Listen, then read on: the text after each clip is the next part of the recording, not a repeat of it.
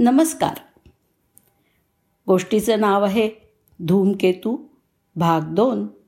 अर्थातच भाग एकपासून पुढे चालू.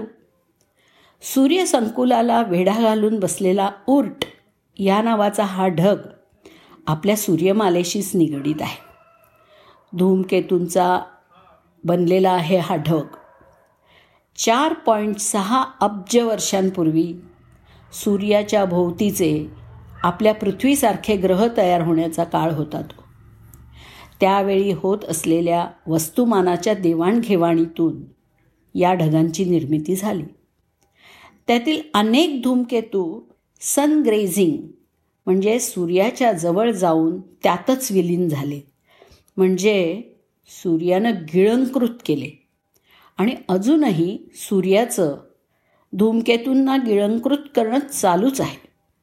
काही धूमकेतू सूर्यमालेतील गुरु शनी यासारख्या मोठ्या ग्रहांच्या गुरुत्वाकर्षणाने खेचले जातात.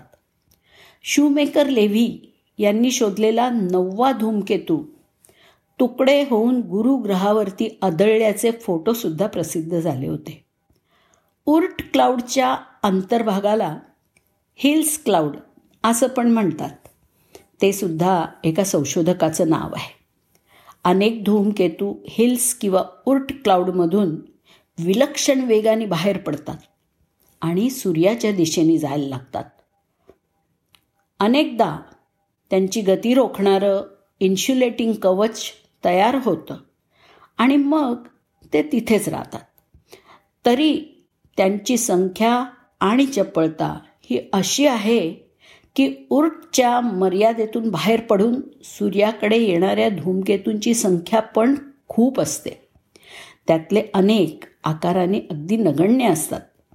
धूमकेतूच्या बर्फाळ गोलकाला सूर्याच्या उष्णतेमुळे शेपूट फुटून त्यातील वायूंच्या रासायनिक गुणधर्मावरून शेपटाचा रंग ठरतो. निळा हिरवा लाल वगैरे. धूमकेतू साधारणपणे दोन प्रकारात प्राथमिक शेपटी दाखवतात. एक धुळीची शेपटी आणि दुसरी प्लाझ्मा म्हणजे आयोनिक परिस्थितीतील वायूंची शेपटी. ते सूर्याभोवती फिरत असताना ते सर्वात तीव्र असतात आणि सर्वात तेजस्वी शेपटीचं दर्शन घडू शकतं.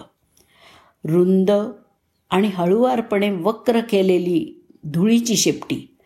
सामान्यतः परावर्तित सूर्यप्रकाशामुळे चमकते. आणि व्हायलेट ते लाल रंगाच्या दरम्यान तिचा रंग असतो.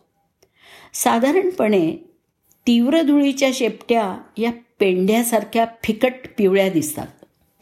विशेषत धूमकेतूच्या अस्पष्ट डोक्याच्या जवळ जिथे धूळ निर्माण होते तिथे हा पिवळा रंग अधिक दिसतो. जर धूमकेतू क्षितिजाच्या अगदी जवळ आला जिथे वातावरणातील दूषित घटक लहान तरंगलांबी दूर करू शकतात तर तिथे धुळीची शेपटी ही मावळत्या सूर्यासारखी लाल भडक दिसू शकते.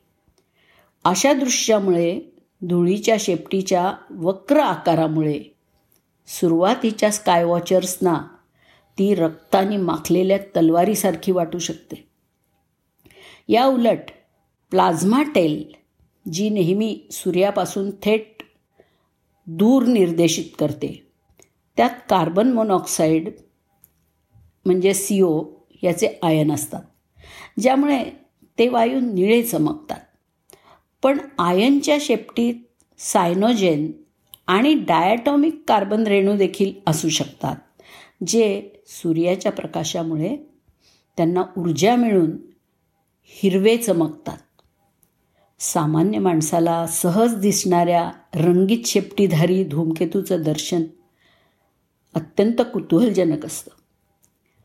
यानंतरच्या काळात जर अतिशय देखणा धूमकेतू आला आणि त्यांनी एकोणीसशे दहामध्ये अवतरलेल्या हॅलीच्या धूमकेतूसारखं विराट पुच्छदर्शन घडवलं तर आपलं जग अशा धूमकेतूचं वैज्ञानिक पद्धतीने स्वागत करायला सज्ज आहे.